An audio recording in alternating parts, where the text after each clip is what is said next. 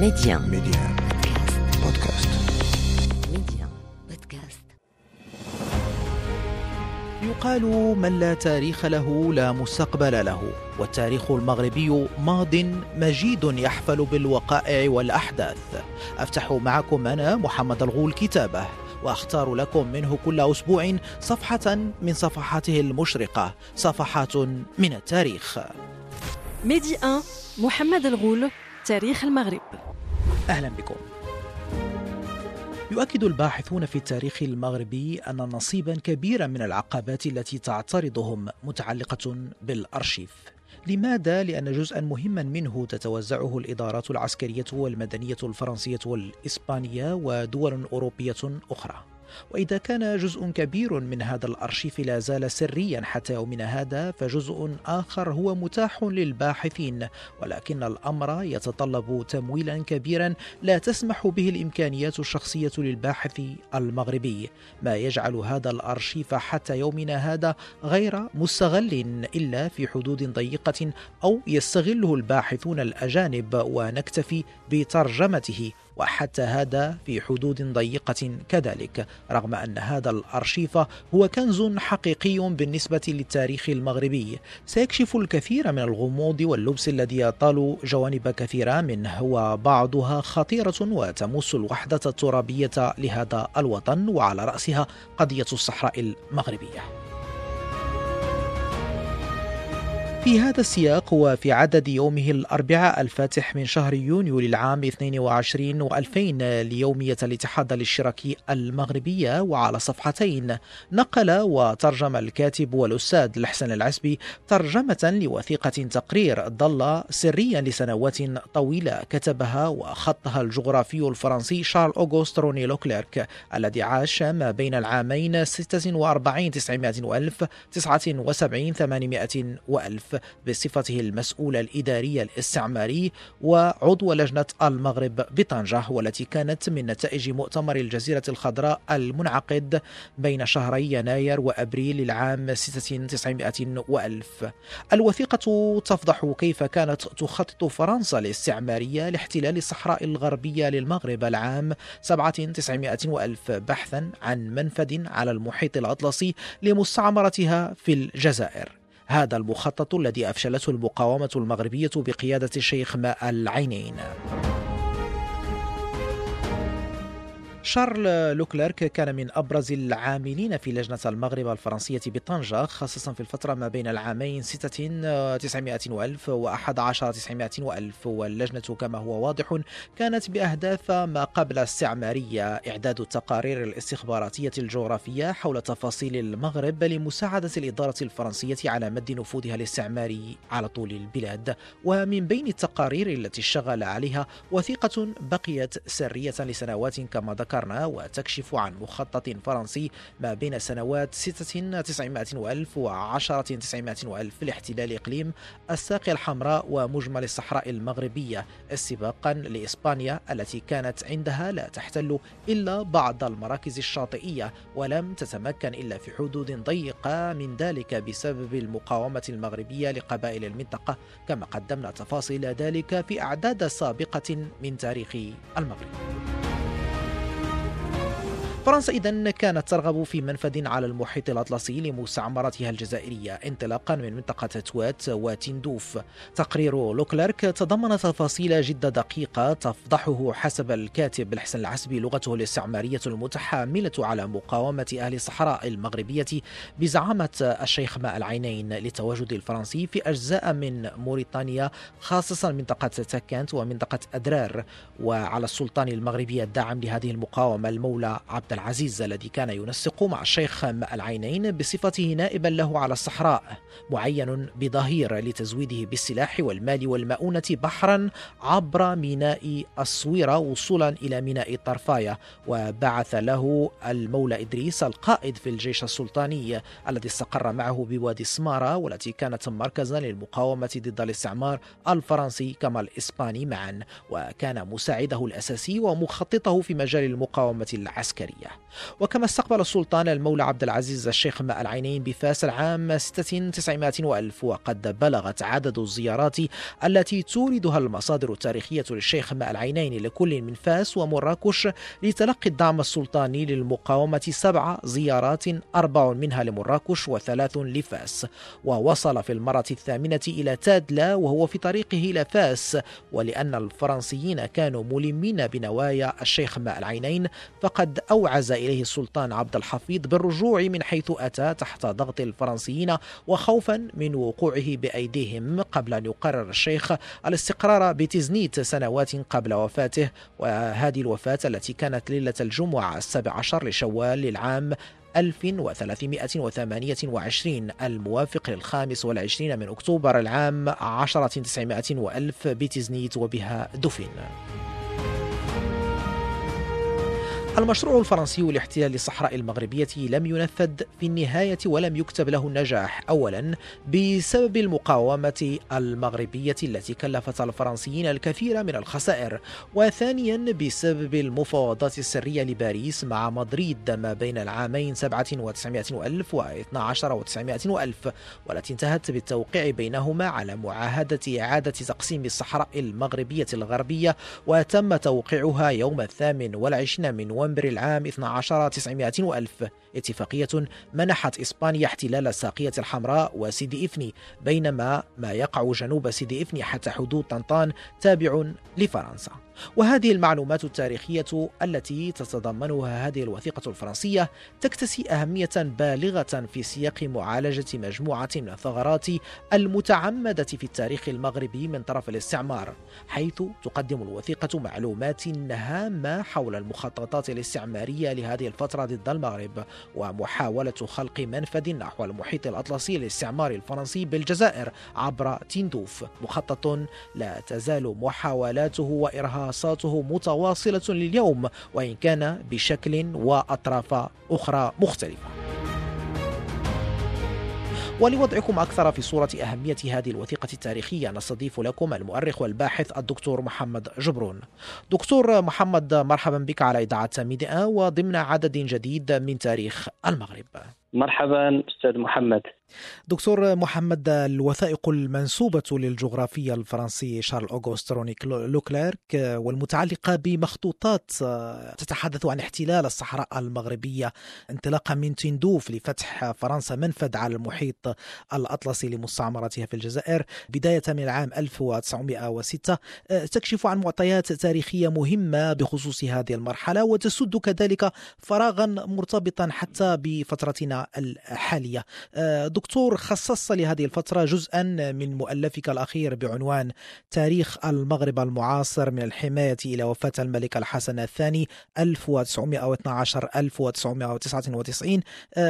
دكتور، ما هي التفاصيل المتوفرة حقيقة حول هذه المرحلة؟ بسم الله الرحمن الرحيم. أولا شكرا لك أستاذ محمد على طرح هذا الموضوع وعلى الاهتمام به، لأنه حقيقة من الأمور ومن القضايا الحيوية بالنسبة لتاريخنا الوطني، والتي لا بد من الاهتمام بها وإعادة الاعتبار لها في الإعلام وفي وسائل التواصل بشكل عام.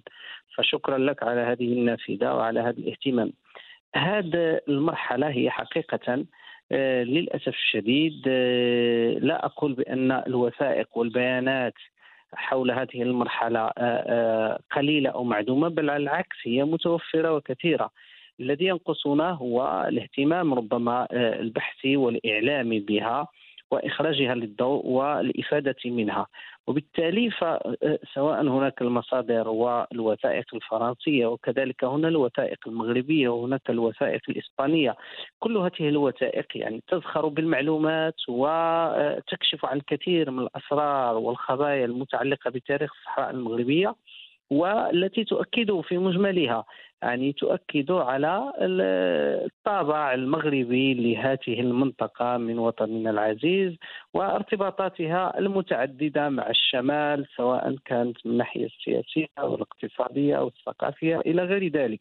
وبالتالي فهذه الوثائق المنشورة الطيران والتي تفضل إخوة في الاتحاد الاشتراكي بنشرها هي تؤكد هذه الحقيقة، وتؤكد بأن مسألة الصحراء ومشكلة الصحراء هي صنيعة ومن صنع الاستعمار، وتدخل في استراتيجية تفتيت وإضعاف المغرب الكبير ومحاولة تقزيم المغرب وإخراجه من دوره التاريخي والحضاري الذي لعبه في هذه المنطقة. فهي تؤكد بما لا يدع مجال الشك بأن الفرنسيين كان لديهم طموح لتقسيم المغرب وإضعافه، والأهم من هذا هو أن حتى الكيانات الآن السياسية الموجودة والتي وجدت بعد الاستقلالات الوطنية في النصف الثاني من القرن العشرين أكبر دليل على هذا، وهو احنا نعرف بأنه المغرب الذي كان ممتدا تاريخيا جنوب الصحراء تقديمه بإرادة فرنسية، والتي لم يخفوها في الواقع بل تحركوا من أجل هذا الأمر بشكل واضح. ونحن نعلم المغرب وقصته مع موريتانيا، وكيف أن الاحتلال الفرنسي هو الذي قسم المغرب، وبالتالي بحث عن السيادة وعن الاعتراف باش يكون هناك كيان موريتاني. ثم كذلك بعد ذلك حاول الإسبان أن يفعلوا نفس الشيء في أيضا فيما كان تحت حوزتهم جنوب طرفايا، وهكذا.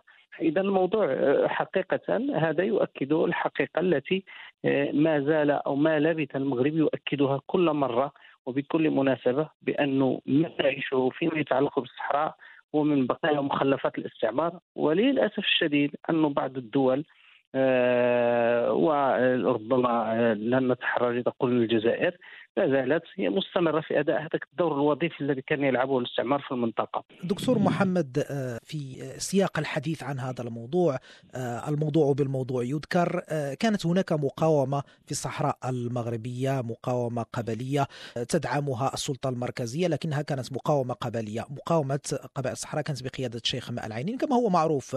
فهل كانت هذه المقاومة وحدها هي من أفشلت المخطط الفرنسي، أم أن التفاهمات والتوازنات الاستعمارية التي دخلت على الخط آنذاك لعبت دورا في ذلك كذلك، خاصة أن فرنسا كانت قد احتلت موريتانيا بشكل مسبق؟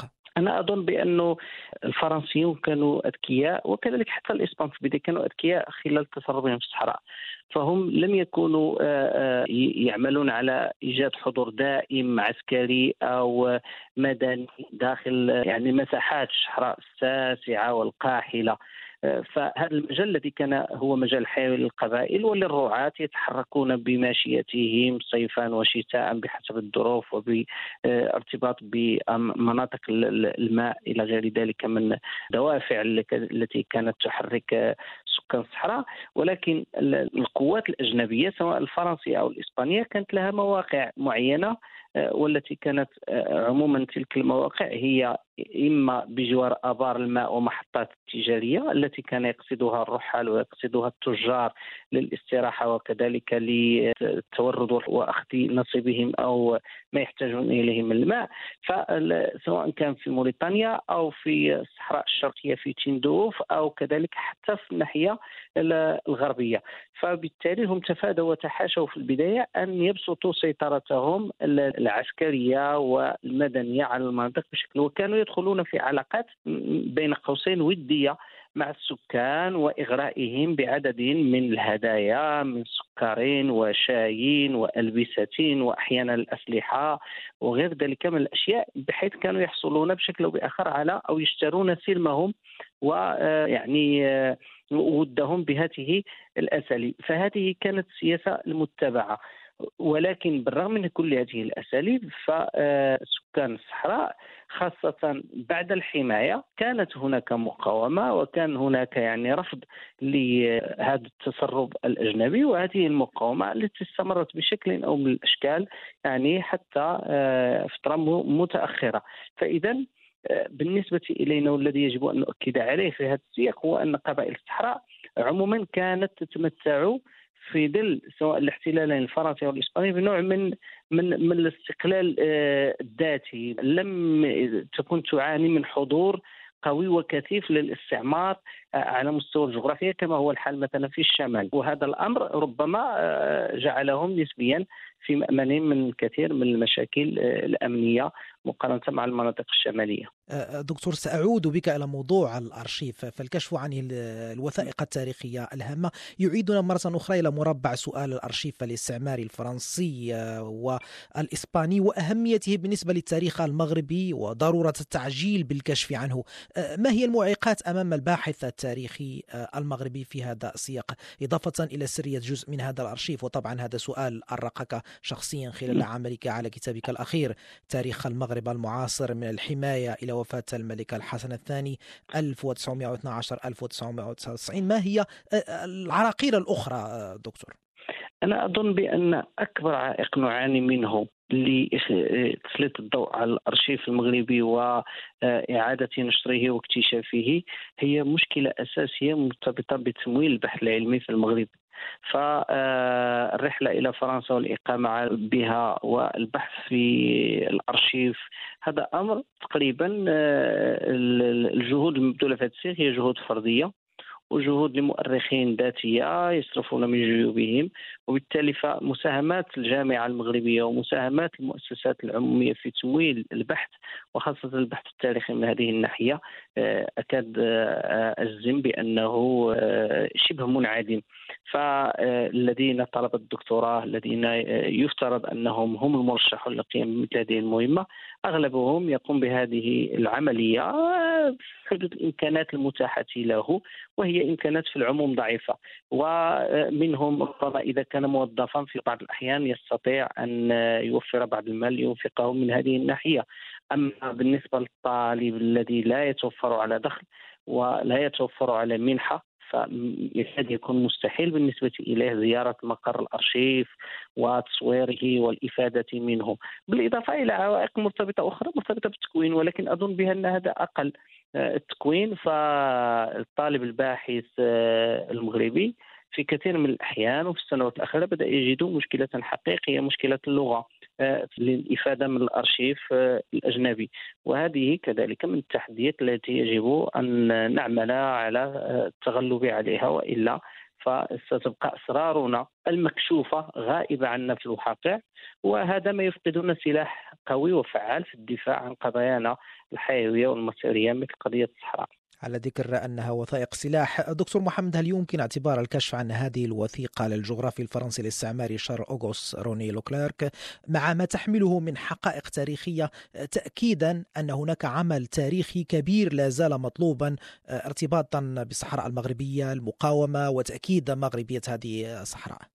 صحيح صحيح ورش ورش البحث التاريخي المتعلق بالصحراء ورش كبير واسع، وليس فقط الصحراء، كل مناطق المغرب التي كانت تحت الاحتلال فهي نتوفر على رصيد وثائقي مهم ومهم جدا في الأرشيفات الأجنبية. آه، الذي ينقصنا هو آه، العمل الجاد من أجل آه، كشف عن هذه الأرشيفات واستثمارها. آه، لكن دعني أؤكد في هذا السياق أنه قضية الصحراء حقيقة وعلى الأقل وفي ضوء ما هو معروف ومكشوف لحد الآن هي قضية من صنع من جهة الاستعمار ومن جهة ثانية الحرب الباردة والصراع ما بين المعسكر الشرقي والغربي. هذين عاملين خارجيين ساهما بشكل فعال وحاسم في خلق هذه المشكلة وإحداثها. للأسف الشديد استمرارها يعكس ضعف أمام هذين العاملين، وخاصة الآن هو هذا يمكن نقول الاستعمال ولا التوظيف توظيف بعض الدول أو بعض القوى إقليميا لكي تكون أدوات تؤدي دورا لا يختلف في الكثير عن الأدوار التقليدية التي لعبتها الكثير من الجهات دعما للاستعمار.